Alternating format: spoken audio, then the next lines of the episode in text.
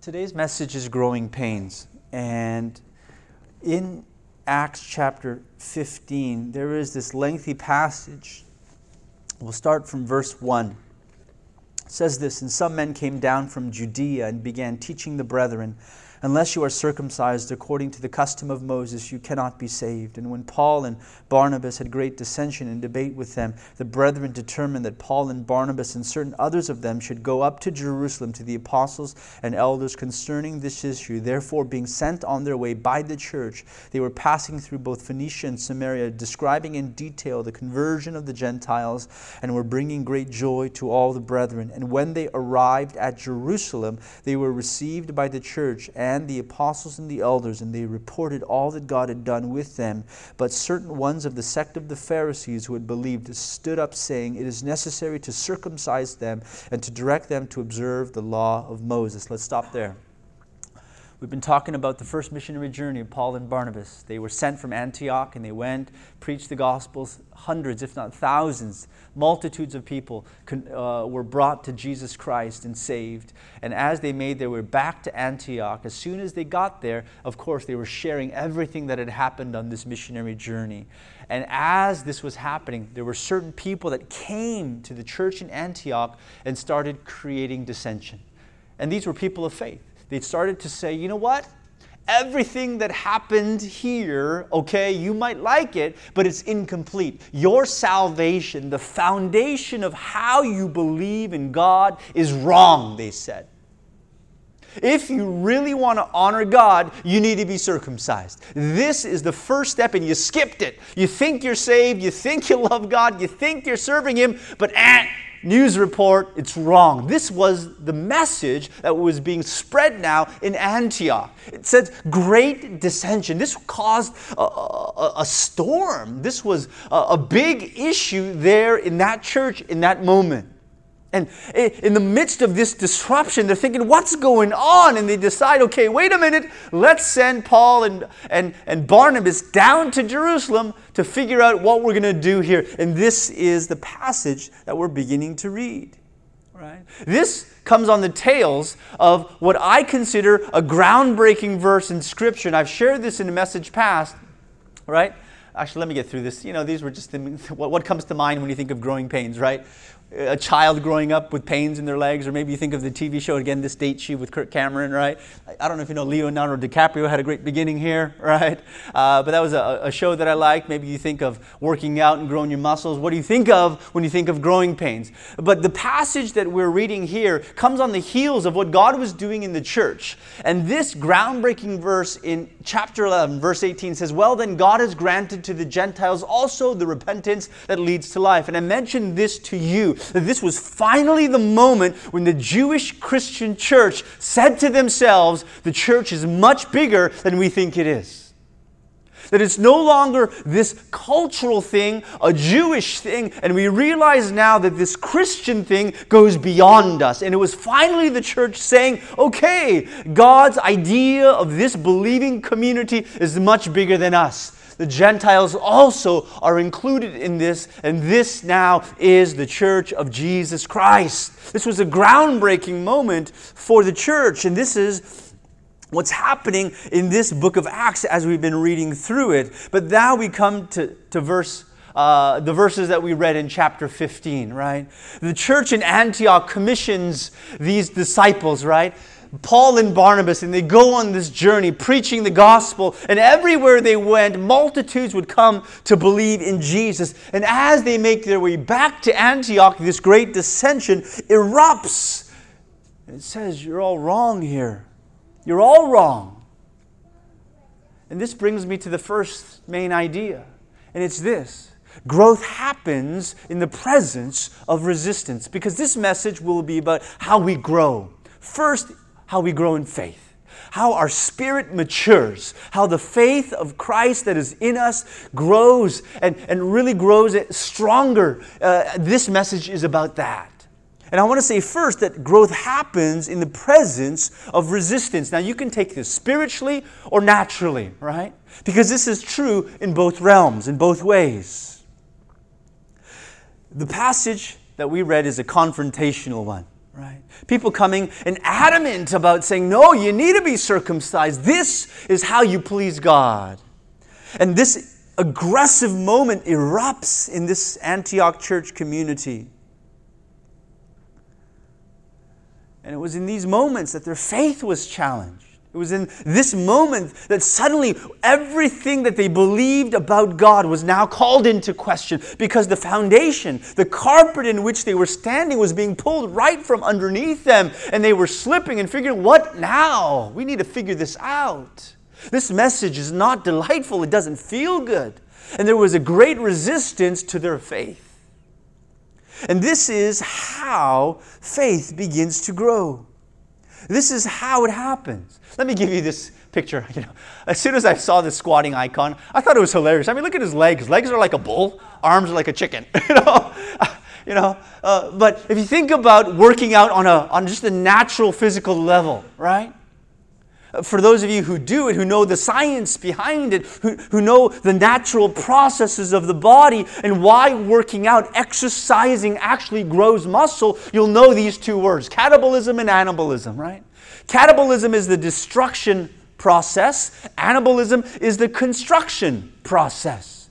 Catabolism is when you work out and your muscles, the fibers in your muscles are actually being torn. There's microscopic tears that are happening to the muscle. It is being destroyed and ripped apart. That's catabolism. And so you know when you're on a rep and it's the last one, right? You're like, ah! That's where the greatest amount of catabolism is happening in your muscles. But this destructive process is the precursor for the building one. Because after your muscles have catabolized, in a sense, they're being anabolized. They're now growing. And it is the construction, because the body is saying, you know what, all of these tears are happening in these muscles. So the body sends more nutrients, more protein, more energy that way to those muscles. And now it begins to repair, grow, and build. And it gets stronger than it was before it teared. And this continual process of breaking and building is what the building of muscle, that process, actually looks like. But there's an interesting thing that we must know. Muscles heal and grow when we aren't working out. And so after you hit the gym, right? And people say, I, you know, the most important meal that you eat is the one after the workout, not pre-workout. Because what you put into your body afterwards is what's kind of going in, right? But muscles heal and grow when you aren't working out. And so you need a, a rest period in between workouts, right? And so as you've worked out and then you rest throughout the day, the next day, whatever it might be, it is in that time that the muscles are rebuilding and growing much stronger. And why do I share that? Because I think it must be noted that when we are actually going through the process of resistance, that something is coming up against us, that that is not pleasant. We don't sense growth in those moments. Right? When we are uncomfortable and somebody has displaced some truth in our lives that we have clinged on to, right? And in, the, in that moment, we don't feel comfortable and we don't feel like we're growing. We just want to kind of escape out of that. But what I want to say is when there is this presence of resistance against us and a struggle that we go through, something is breaking down, whether spiritually or naturally. And after that takes place, I want us to know that there can be growth after that. It is in the moments of contemplation after struggle that we begin to align things. And so don't abandon the process prematurely. The struggle is uncomfortable, yes, but don't abandon the process, because after the fact, if you, if you wrestle with it truly and you allow it to settle in and you begin to contemplate what's going on, true growth will happen there and then. So in your outlines, I've given you these bullet points of how our faith grows. And I want to say first that breaking down our pre- preconceived notions and routines is, I think, a first step in, in the growth process. Right? That when we think about how we want to grow in our faith with God, how we want to grow in our relationship to Jesus, it first needs to happen a breaking down, a catabolism. There needs to be the destruction of certain things, the ripping apart of certain things that we've always seemed to have believed. Right? And as you begin to tear those down, you begin to go to the next step and you ask hard but necessary questions. And this is what the church in Antioch was doing, right? They're saying, wait a minute, these guys have come in with a message that is in disagreement to us. Everything that we believe, everything that we worship and come to value, they're saying something different. And it wasn't just a wholehearted rejection, say, out with you, be gone, we want nothing of you, we don't want to hear it. It wasn't that. And after it was being challenged, they then came to the place where they were starting to say, you know what, what if? What should we think about? How should we approach this? And their resolution was to send Paul and Barnabas down to Jerusalem to settle the matter, right? But you begin to ask those questions. And you begin to approach the Bible with a fresh, fresh lens of reading. You know, uh, uh, I, I, in my Bible college days, I grew up in a very charismatic um, environment. You know, I remember, you know, I in my youth days, I grew up at Grace Church. I remember being dragged by my mom, you know, through countless services, you know, to be prayed for by somebody, and to be have their hands laid on me. Everybody on the floor, right? Everywhere you looked, right? This was kind of how I grew up, right? And even in my Bible college, which was very uh, Pentecostal, they actually had merged with a different Bible college. The Bible college that I'd went to was Life Bible College, and when I'd went the first year, uh, that was it. From my second year, they had merged with a Bible college called Pacific Bible College, and so we became known as Pacific Life Bible College. But Pacific Bible College was much more conservative, you know, a, a much more strong, a stronger emphasis on Bible reading, on on theology, right? And as these two Bible colleges came together, you can imagine the faculty coming together. That, that's a story in itself, right? And I remember this, I, this, this wrestling. And I remember trying to approach and understand how a life in fullness of the Spirit is not contradictory to a life in Scripture. And I began to try to marry the two. And I began to see how in the presence of thing, certain things that not necessarily were disagreeable, but in the presence of a, a stronger viewpoint that was not the viewpoint that I had, I saw in that moment how my faith grew in Him and how my life and my faith felt more balanced and how I knew that a fullness in the Spirit was not something that was contradictory to living a Bible-based word and ministry life. Right? But you begin to approach the Bible with a fresh lens and you begin to ask, you know, what have I missed here? If you come from a certain background, how do people from other traditions view this passage? How do they worship? Can we go into a different space and that has a completely different worship environment or message preaching style? Is there a way for us to be able to still extract out of there what God is trying to say? Or is it just, you know, this is the way I usually do it, this is uncomfortable, and is there an immediate shutdown? We need to be able to strip that away. And to be able to say, you know what, how can I read the Bible today in a way that's fresh? This is quite important. The next thing that I'll say is to truly seek to understand those that hold different beliefs, right? Those that, that approach life differently, that, that have different uh, set of strong values down a certain way. And I need to be able to try to understand those folks, first theologically and also in practical areas. The church community in Antioch was in the midst of a very unsettling encounter. Um, imagine for a second someone came into your life, if you're a parent, and said, you know what, you're parenting completely wrong. Or someone came into our church and says, you're doing church completely wrong. Uh, that's effectively what's happening here. They're, they're going into a community, into the Antioch church, and they're saying, your faith is wrong. That's a very unsettling moment. The message of these men was, you're living in sin. You can't go to heaven. You need to be circumcised. You're living unlawful lives. That's what these people were saying in Antioch. And so the church decides to send Paul and Barnabas to Antioch.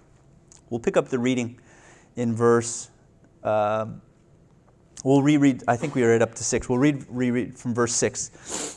And the apostles, this is now in Jerusalem, and the apostles and the elders came together to look into this matter. And after there had been much debate, that's in Jerusalem, Peter stood up and he said to them, "Brethren, you know that in the early days God made a choice among you, that by my mouth the Gentiles should hear the word of the gospel and believe. And God, who knows the heart, bore witness to them, giving them the Holy Spirit, just as He also did to us. And He made no distinction between us and them, cleansing their hearts by faith. Now, therefore, why do you put God to the test by placing upon the, the neck of the disciples a yoke which neither our fathers nor we have been able to bear? But we believe that we are saved through the grace of the Lord Jesus in the same way as they also are." And all the multitude kept silent, and they were listening to Barnabas and Paul as they were relating what signs and wonders God had done through them among the Gentiles. And so Paul and Barnabas come down to Jerusalem. They relay the matter, what happened in Antioch. And then there also became much debate there in Jerusalem, the, the different apostles and leaders.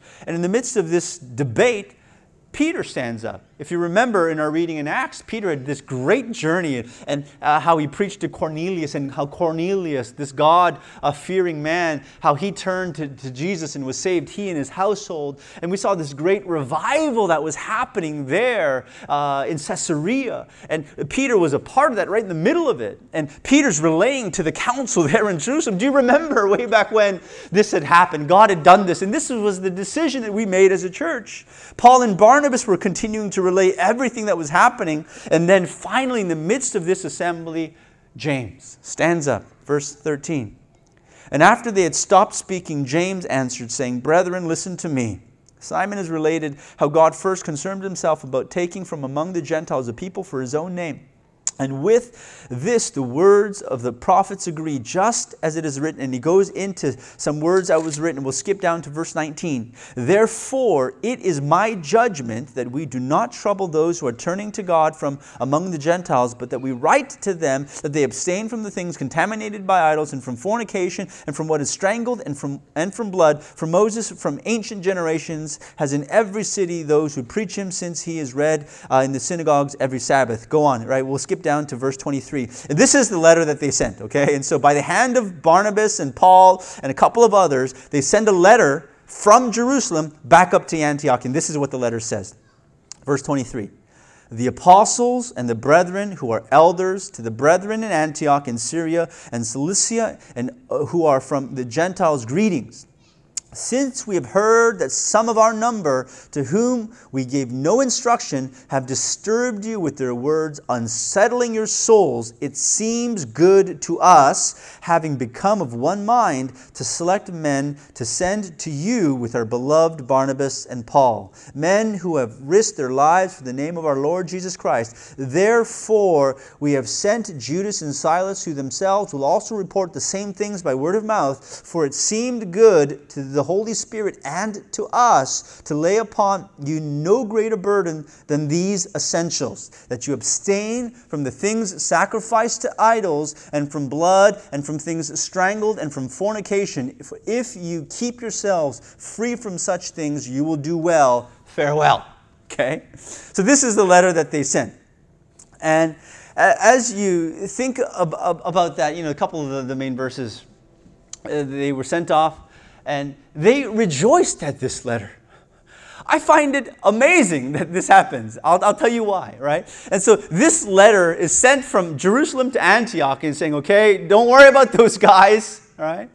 But there are some essentials that I want you to do, right? And it says that they rejoiced at this. And the reason why, it brings me to the second point. Growth happens with an attitude of humility. Because let me dissect this letter just for a brief moment. And this is, at least in bullet form, what I think summarizes this letter. Continue to live by faith, disregard the false teachers, change your eating habits and your sexual habits. This was the letter in kind of summary form, right? And so we send you our greetings, you know, these people that unsettled you and disturbed you, they weren't sent by us. We had nothing to do with that. Disregard them. Continue to live by faith. But in these things, we're asking you, stop eating things that are strangled, and stay away from blood. Stay away from fornication, right?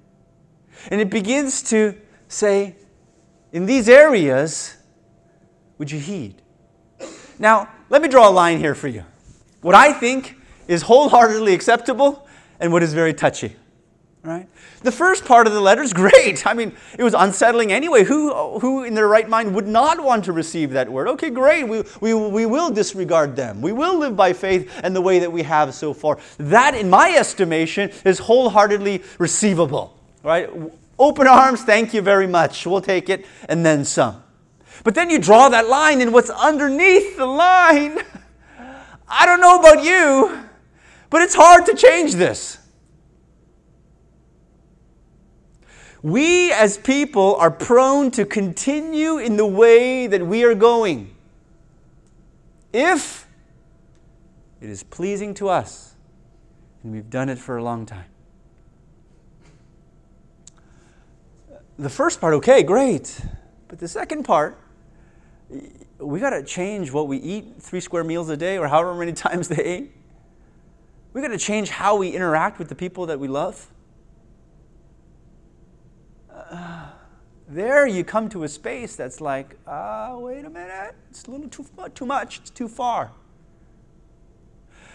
But their reaction after the letter was read, great! With joy, it says that they received this letter. That, in my eyes, is a posture of humility. And that is how growth happens. Not just when resistance comes. That's great. That's the that's a part of it. But there needs to be an attitude of the heart that is able to go into the uncomfortable places, the places that we don't want to touch, that's just comfortable the way that it is. Let's just leave that intact right there. Let's not touch that. That space, that takes humility to get there. When somebody touches those regions of our heart and thinking and values, there's a sign there. It says, no trespassing. We don't like visitors there, right? And we want to keep that right there, just untouched. But it takes humility to allow God to rummage through those spaces and to do it through the voice of people. That also is required. Resistance and humility. It grows us.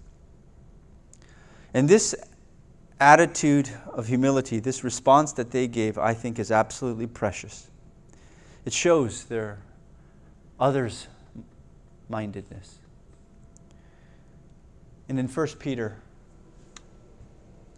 it says, clothe yourselves, all of you, with humility toward one another. For God opposes the proud, but gives grace to the humble. I'm really glad about this. None of you are here naked. Okay? Every single one of us, when we get up in the morning, we clothe ourselves. We put clothes on to make ourselves presentable to the outside world.